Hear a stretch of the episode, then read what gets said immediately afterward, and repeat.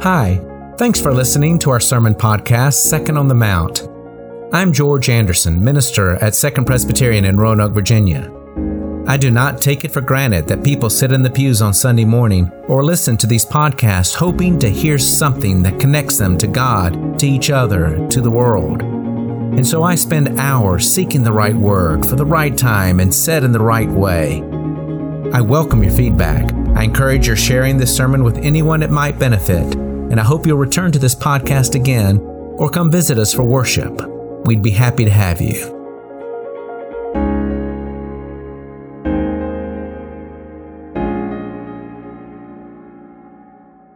Let us pray. Holy God, we ask that as the word is enacted and read and proclaimed in sermon, that we have ears to hear and eyes to see and obey. Amen. Our four scripture lessons are very brief. They come from each of the four gospels. I bring them together as sort of a conversation about what we see and may miss. The first comes from the Gospel of Matthew.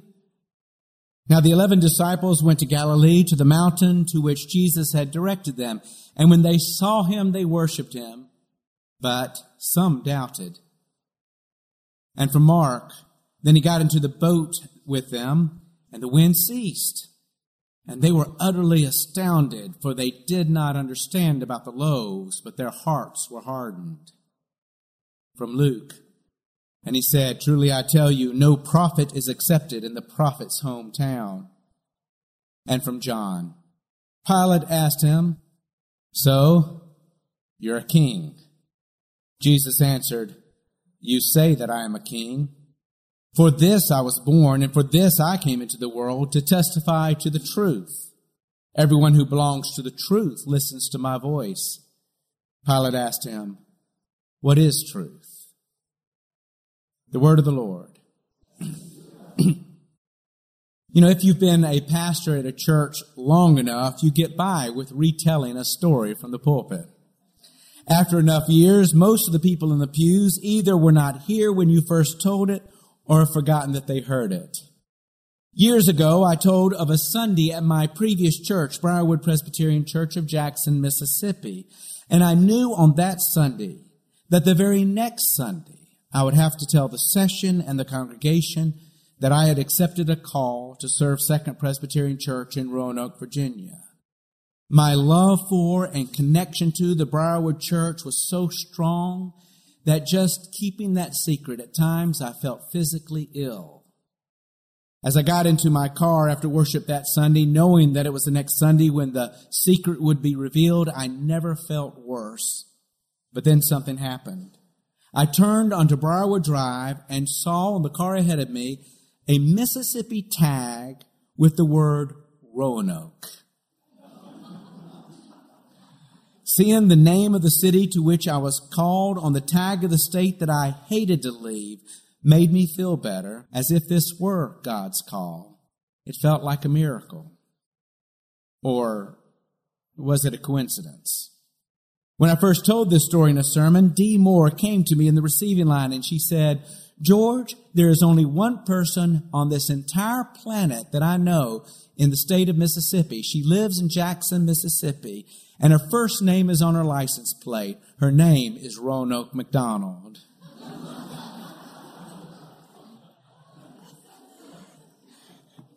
Hearing that story, some would say, only a coincidence. I don't know if it was when he was here as an Edmonds lecturer or when I heard him somewhere else, but I remember Tom Long saying that people can look at the world, they can look at a scene, and some could be enchanted and some not. Imagine Sheldon and Mary Cooper looking at the same sunset. Big Bang fans know that Sheldon is the agnostic physicist who loves to explain things to the less enlightened, meaning everyone. And Mary is his fundamentalist Christian mother. Mary says, "Oh, Sheldon, what a beautiful sunset. What vivid red. I see it as God painting the canvas of the sky to let us know that he loves us." And Sheldon responds, "Interesting facts about sunsets. At the end of the day, light has to travel further to reach our irises. and the light is diffused by air particles. It loses its blue because the blue is scattered from our line of sight. What remains are yellow, orange, and red. And by the way, the red reaches us only when there are aerosol particles in the air. So as long as you're giving credit to God for the sunset, take a bow yourself for having used hairspray this morning. To which Mary says, "You know what else is red, don't you? The fires of hell from which Jesus can save you." Who has the better view? Is a beautiful sunset a sign of God's love or the logical result of natural phenomena? I mean, maybe they are both right, but they definitely see differently. Let's move to a different scene. It is about the same time, about when you would see sunsets, only there's no sunset in this sky. The sky is dark and boiling with moving clouds and rolling thunder. And the disciples are recklessly pitching in a boat, and they are terrified. They do not think it is possible for them to be more afraid, but suddenly they see a ghost walking toward them. And then they see that it's Jesus coming toward them, walking, it seems, as if on water. "Take heart, it is I. Do not be afraid," Jesus tells them. And then, as our one verse from our passage in Mark 6 has already told us, Jesus gets into the boat and the sea calms. So what do the disciples see? A miracle? I don't know. The disciples in the boat do not find the calm that Jesus has, or the calm that I found in seeing Roanoke and a Mississippi tag. The storm, it seems, has moved inside them as confusion and maybe a different kind of fear. Mark 6 later tells us that they do not understand Jesus calming the sea because they did not understand what Jesus did earlier in the day when he managed to find some way to feed 5,000 people with just a few loaves and fish. Jesus sees calls for calm. They see calls for concern. Let's jump to our one verse passage from Luke. It might tell us why, from a distance, we can be inspired by this story, but the disciples with boots on the ground, or rather with sandals on the floorboard of the boat, are concerned. "No prophet is acceptable in the prophet's hometown," Jesus says. Ah. Maybe it's not because the disciples don't know Jesus well enough that they can't see with the eyes of faith. Maybe it's because they know him too well. They've laughed often at each other's expense. They know about Jesus' eating habits and sleeping habits. They've heard how his mom is doing, and they've seen how he can cause trouble. We can imagine how this can happen. Someone among us can have a deep wisdom born of real encounters with God, but it's hard for those who know him well to forget that he's Bertha's son, who just 6 years earlier in college was one of the reasons that his college fraternity was put on probation. A stranger sees a sage. His homies see a goof-up. Now, I'm sure Jesus is not speaking for every situation. I mean, after all, many of you remember Amy Starr when she was showing off her pretty dress as a child in the halls of Second Presbyterian Church. Some of you might remember Bill and David Klein when they hid in the projection booth in the fellowship hall so as to skip Sunday school. But you've had no problem when they've come home to preach to us or to teach us something. And you got to know Jennifer Powell and Jen Brothers as ordinary church members before they went to seminary. But you welcomed their pastoral leadership when they returned as interns. But still, you know what Jesus is talking about. It happens. My wife is a kindergarten teacher. She can tell you how two teachers can look at the same child, and the one who has known the child for a long time, maybe had the child in the previous grade, tells that other teacher all about the problems. And here this child comes in fresh, and this teacher sees potential. Both teachers can be right, you know. I know that from my own experience as a spacey kid. Some teachers saw potential in me when I was in elementary school. I remember every single one of them because those three were the exception. Most of the school evaluations sent to my parents were not alerting them to their son's potential, I promise. And their evaluations were not wrong. They were helping in their own way. I'll say this, though. Those few teachers who had an enchanted view, who saw something possible in me, helped me later see something in myself. In fact, let's give thanks right now for those people who have that gift of enchanted sight when looking at other people, that enchanted sight with people that most of us easily dismiss or don't understand. Jen could tell you about the House of Bread community.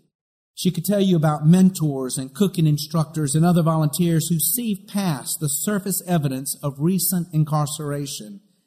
And she could tell you about the recently incarcerated who can see past the surface privilege of those volunteers.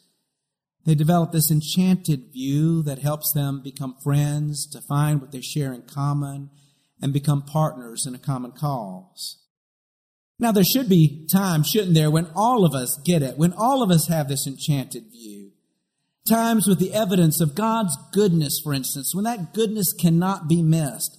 Like when someone who is falsely accused, tried, and convicted is then raised from the dead and stands among his broken-hearted loved ones and followers. This risen Jesus speaks again. He eats with them again. He shows them the wounds in his flesh and tells them that he will meet up with them again in Galilee. Well, cannot everyone see the same? Cannot everyone believe? Who could not be enchanted? Some doubted, Matthew's gospel tells us.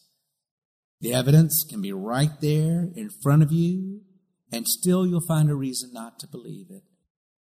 I mean, turn that around, the same point can be made. In John's gospel, Jesus stands before Pilate. The crowd outside wants him dead. People in high places want Jesus to disappear. Pilate sees an innocent man, but he also knows what he is supposed to see. So, you are a king, Pilate asked him, because that is what Jewish leaders say that Jesus claims to be. You say that I am, Jesus answers, already knowing that Pilate has to stick to a script. What I really am, though, why I was born, is a truth teller. And what is truth? Pilate asked him. What he perhaps really is saying, well, you know what? Here's my truth. I have people below my window and others I answer to who say that you're in the way. Obviously, Pilate's view is not enchanted. Realistic, perhaps. Political, certainly. Compromised most definitely, but not enchanted. But look at Jesus standing there. Look at him with the lens of John's gospel. John sees in Jesus God's word made flesh. That's what he said at the beginning of the gospel. He sees someone who speaks the truth of justice, who demonstrates the truth of compassion, who works the truth of reconciliation. And he stands there. He looks just like Pilate sees him, vulnerable with flesh that has been flogged and about to be pierced, but stands there with vulnerable strength as one who is willing to give his life for those he loves. And if it is true, as John's gospel says, that it's God who is standing there in him, well then, it's the whole world he loves, the whole world for whom he is willing to die.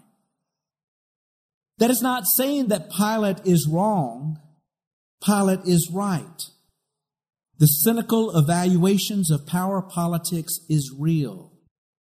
But John's enchanted view is not wrong either, because there is this moral blue light shining through the prism of this person, shining through the prism of the real. It takes honest eyes to see what Pilate sees, but it takes different kind of eyes to see that maybe the blue that has been diffused and has not reached Pilate is shining through. Last Sunday, Reverend Link talked about the Bible as a lens. She then later talked about how faith has to be that lens as well. Well, on the day that I heard him speak, Long would speak of faith as the lens of enchantment. Even with the truth of what can worry or disillusion us, it's there, it's real. The lens of faith somehow can pick up on the glory and possibilities of life with God, even when the sky seems rolling and the thunder frightens us. And so we see differently. Some might see the weak as those who can easily be exploited. And you know what? They're right. They can be easily exploited. But the eyes of faith see those whom Jesus would go out of his way to serve. Some might see aging bodies as getting in the way, whereas the eyes of faith can see elders to be honored. Some might see the law as a needed means to keep order and protect those one loves and what one has, and they are right. But the eyes of faith can see that justice for all is something that we need to fight for. Some might see privilege and possessions as something earned and to be saved, where the eyes of faith see resources to be shared to build up the kingdom of God. Some see different and separate races and nations, but the eyes of faith just see different shades of one family of God. We had a baptism earlier. I wonder if you noticed.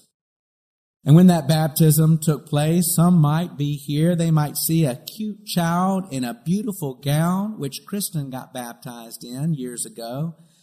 They might have seen the water being placed on Paisley Kay's head, and the parents, Robert and Kristen, promising to love Paisley, a congregation promising to love Paisley, all of us promising to take care of her and help raise her.